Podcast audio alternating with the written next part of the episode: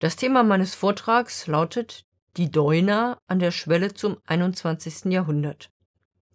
Und bevor ich jetzt etwas über die Entwicklung der Deuner im späten 20. Jahrhundert an der Schwelle zum 21. Jahrhundert sage, möchte ich doch noch einmal kurz die wesentlichen Eigenschaften der Deuner zusammenfassen, zur Erinnerung für die, die die Deuner-Sendung gehört haben und ganz neu für die, die die Deuner-Sendung nicht gehört haben. Die Deuner war ursprünglich ein rumänischer Klagegesang. Sie besaß keine metrische Struktur, wurde von einem Solisten improvisiert mit einer Melodie, deren zahlreiche Melismen, Umspielungen und Sequenzierungen immer wieder auf Ruhepunkten innehielt und die auf einer Skala basierte, deren auffälligstes Merkmal, zumindest für westeuropäische Ohren, der durch die erhöhte Quarte bedingte Anderthalbtonschritt ist. Die entsprechende Skala der Klezmermusik, das alterierte Dorisch, liegt auch der Deuner der Klezmer zugrunde und die anderen Merkmale der rumänischen Deuner, also die metrisch nicht gebundene Improvisation, die Verzierungen, die Ruhepunkte, kennzeichnen die Klezmer-Deuner in gleicher Weise. Zur Veranschaulichung hören Sie jetzt eine frühe Klezmer-Deuner, und zwar ist das die Deuner gespielt von Schleumke Kosch auf der Flöte mit einem leider heute unbekannten Zimbalisten, es ist eine Aufnahme von 1911 aus Lemberg, eine der ganz wenigen osteuropäischen Aufnahmen, die uns heute noch erhalten sind.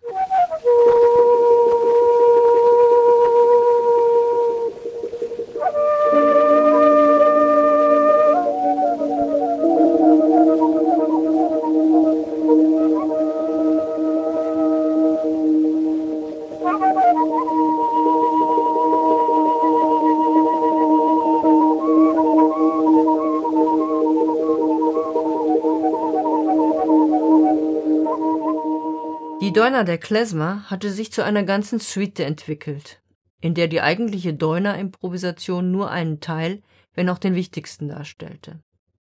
Die Teile dieser Suite waren zunächst eben die Deuner mit oder ohne Vorspiel.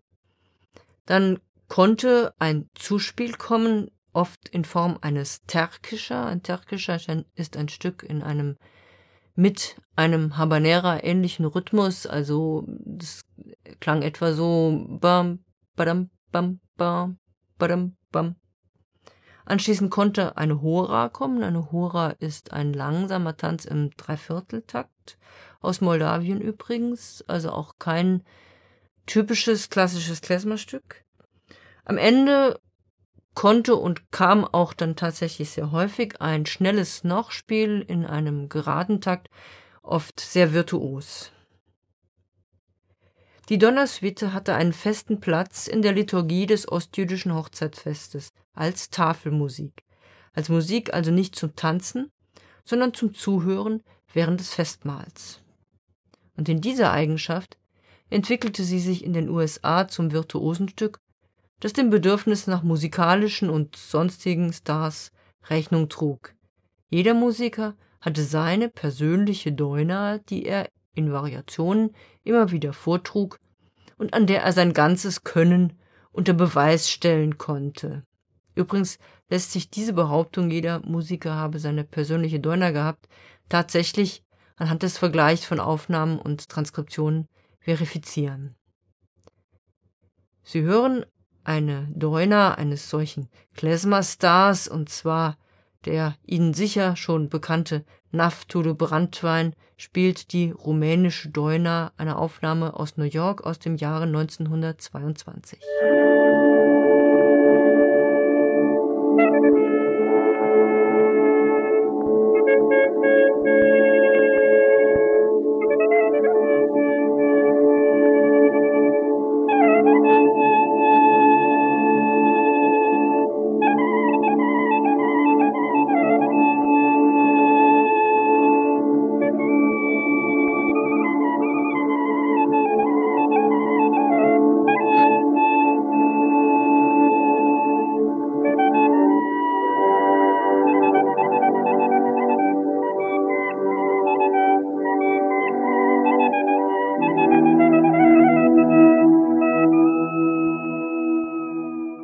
USA war die Deuner einerseits für die Einwanderergeneration in den 20er und 30er Jahren ein Stück Heimat in der Fremde, Nostalgie, ein Ersatz für die funktionale Musik auf dem Hochzeitsfest wie das Kalebasetzen, kurz ein Teil der inszenierten jiddischen Kultur in der Emigration.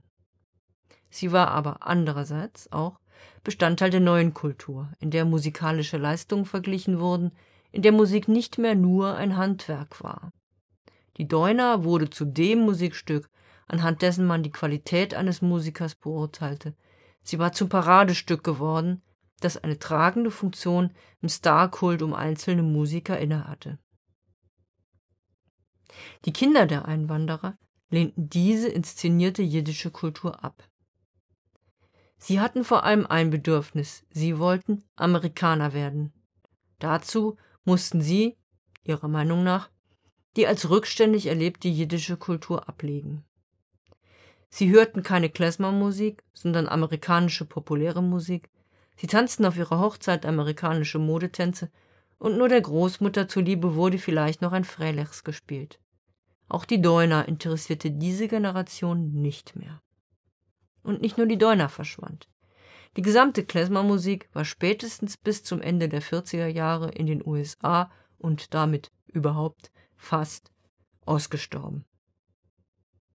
Und jetzt komme ich zum eigentlichen Thema meines Vortrages, nämlich die Deuner an der Schwelle zum 21. Jahrhundert. Erst in den 70er Jahren des 20. Jahrhunderts begannen junge amerikanische Juden sich von der Assimilationstendenz ihrer Eltern, den Kindern der Einwanderergeneration, abzusetzen und nach ihren jüdischen Wurzeln zu suchen. Die Klezmer-Geigerin Elisa Swigels beschreibt, Zitat, aus der Sicht einer Teilnehmerin an diesem Phänomen, Zitat Ende, unter anderem zwei Gruppen von jungen Juden. Beide Gruppen suchen ihr Dasein als fortschrittliche, politisch eher im linken Spektrum anzusiedelnde moderne Amerikaner auf der einen Seite mit ihrer jüdischen Identität und deren Wurzeln in der traditionellen Welt der jiddischen Kultur auf der anderen Seite in Einklang zu bringen.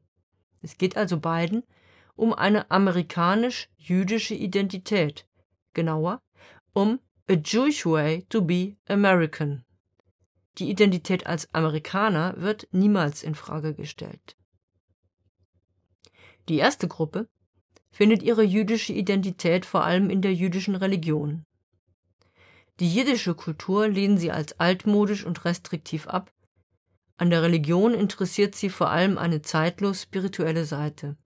Ihr Ziel ist ein religiös begründetes Judentum, welches Elemente östlicher Religion unter der New Age-Bewegung nicht ausschließt. Die zweite Gruppe lehnt die jüdische Religion als zu konservativ und altmodisch ab. Sie interessieren sich in erster Linie für die jiddische Kultur, ihre Sprache, ihre Literatur, ihre Musik und wollen diese retten. Zu dieser zweiten Gruppe gehören die Repräsentanten des Klezmer Revivals, Sie sind die Musiker, die auf alten Schallplatten die Musik ihrer Großeltern entdeckt haben und sie zu erforschen und vor allem zu spielen begannen. Die Deuner als Teil der jiddischen Kultur fand dabei auch ihr Interesse. Sie findet sich im Repertoire nahezu jeder modernen amerikanischen Klezmergruppe bzw. jedes amerikanischen Klezmermusikers. Das ist anders als in deutschen Klezmergruppen, die sich für die Deuner oft nicht so sehr interessieren. Daraus schließe ich, dass es eben wirklich in den amerikanischen Klezmergruppen um die jüdische Identität geht. Und das fällt ja in den meisten deutschen Klezmergruppen eben weg. Einer der Pioniere des Klezmer Revivals war die Gruppe Klezmorim. In einer frühen Aufnahme von 1976-77 befindet sich ein mit Deuner betiteltes Musikstück. Es handelt sich um eine klagend meditative Improvisation über Mollakkorde, eine Suite liegt nicht vor. Die Grundtonart der Improvisation ist das alterierte Dorisch. In diesen Elementen orientiert sich die Deuner der Klezmorim an ihrer Vorläuferin, der Klezmer-Deuner. Andere Elemente sind eher unüblich für eine in irgendeiner Form traditionelle Deuner. Das alterierte Dorisch auf C wechselt mit F-Moll, eine sonst für die Deuner unübliche Tonart. Auch der Wechsel der Instrumente, Geige, Klarinette, Flöte, schließlich Akkordeon als Melodieinstrument, sind untypisch für die Gattung. Hören Sie jetzt also die Doina der Klezmorim von 1976.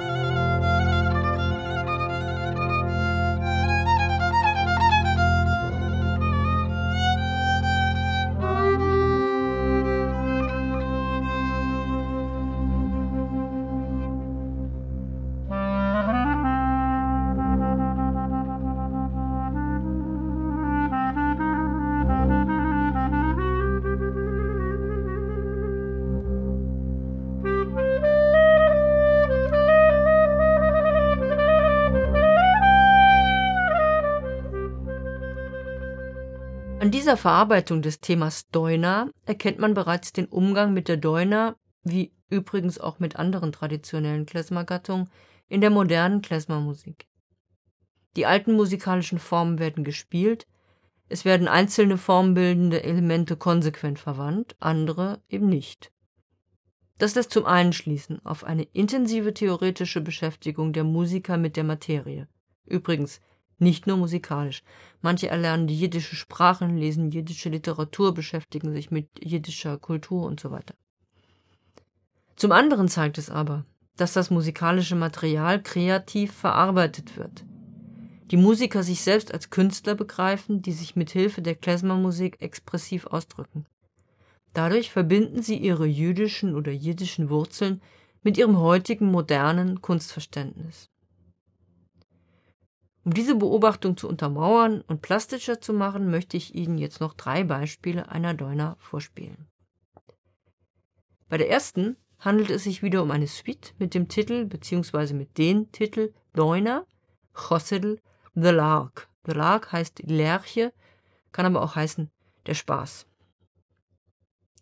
Die Doina-Improvisation, gespielt mit Geige von Alex Kaufmann und Klavier, steht in Alterritum Dorisch und ähnelt in der Art der Improvisation der rumänischen Doina von Naftule Brandwein, die Sie vorhin gehört haben.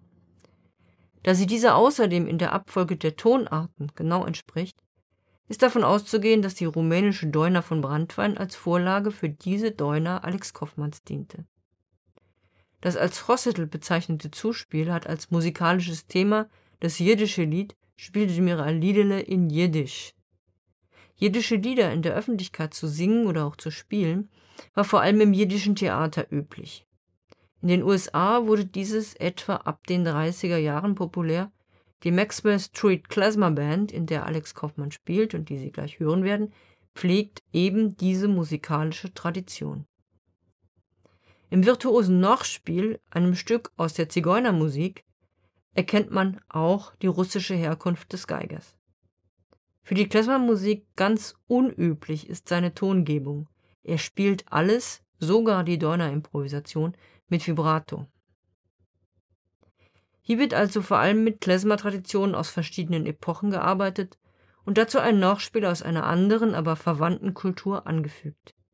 Diese Praxis war, gerade was das Nachspiel in der Deuner-Suite betrifft, in der Klezmer-Musik spätestens der ersten Einwanderer durchaus üblich.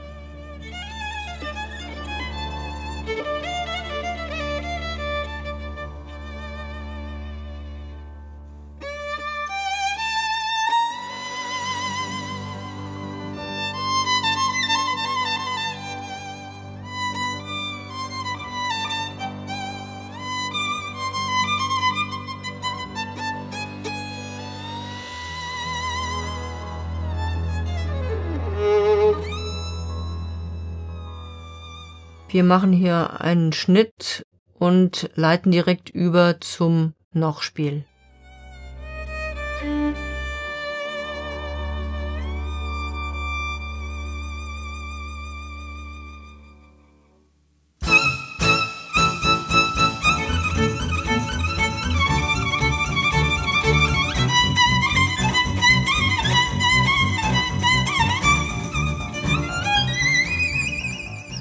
Das nächste Beispiel ist die Krakow-Deuner von David Krakauer. David Krakauer hatte eine klassische Klarinettenausbildung absolviert, bevor er die Klezmermusik kennenlernte. Ich zitiere David Krakauer. I decided to start playing klezmer as a musical hobby.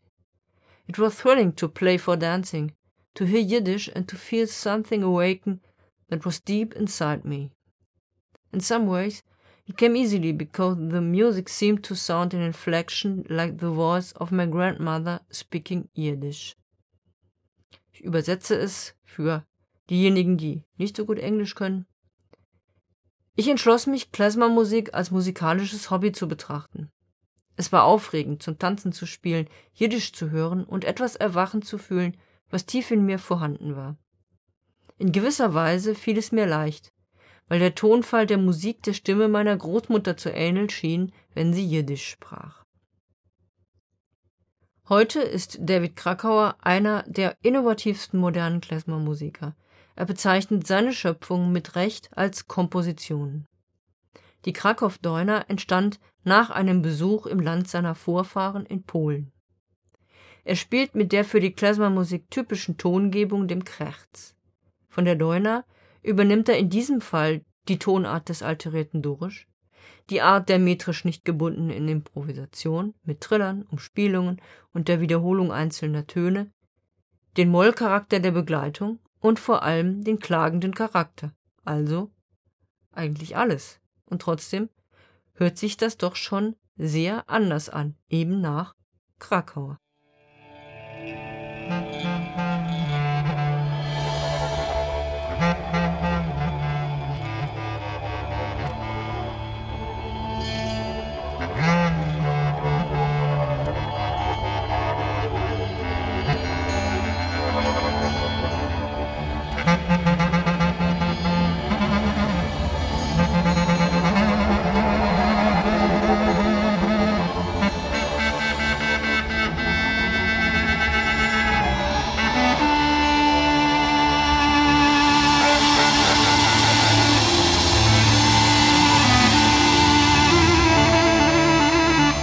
Krakow Deuner ist keine Suite, sie besteht nur aus der eigentlichen Deuner-Improvisation. Der nachfolgende Track der CD heißt allerdings The Russian Shares. Das nachfolgende Musikstück ist also ein Share, ein Verwandter des Freilichs, so dass die Deuner dadurch doch zu einem Nachspiel kommt. Es ist davon auszugehen, dass die Zusammenstellung der Titel bei Live-Konzerten in ähnlicher Weise gehandhabt wird. David Krakauer hat aber auch eine dreiteilige Deuner-Suite komponiert. Sie trägt den Titel Deuner Death March Suite. An erster Stelle steht eine Hora, dieser Tanz im Dreivierteltakt, der auch Bestandteil der Deuner-Suite der Klezmer sein kann, aber nie ganz am Anfang kommt. Auf diese Hora folgt die Deuner und den Abschluss bildet ein metrischer Klagegesang der durch die Begleitung von Akkordeon und Schlagzeug den Charakter eines Marsches annimmt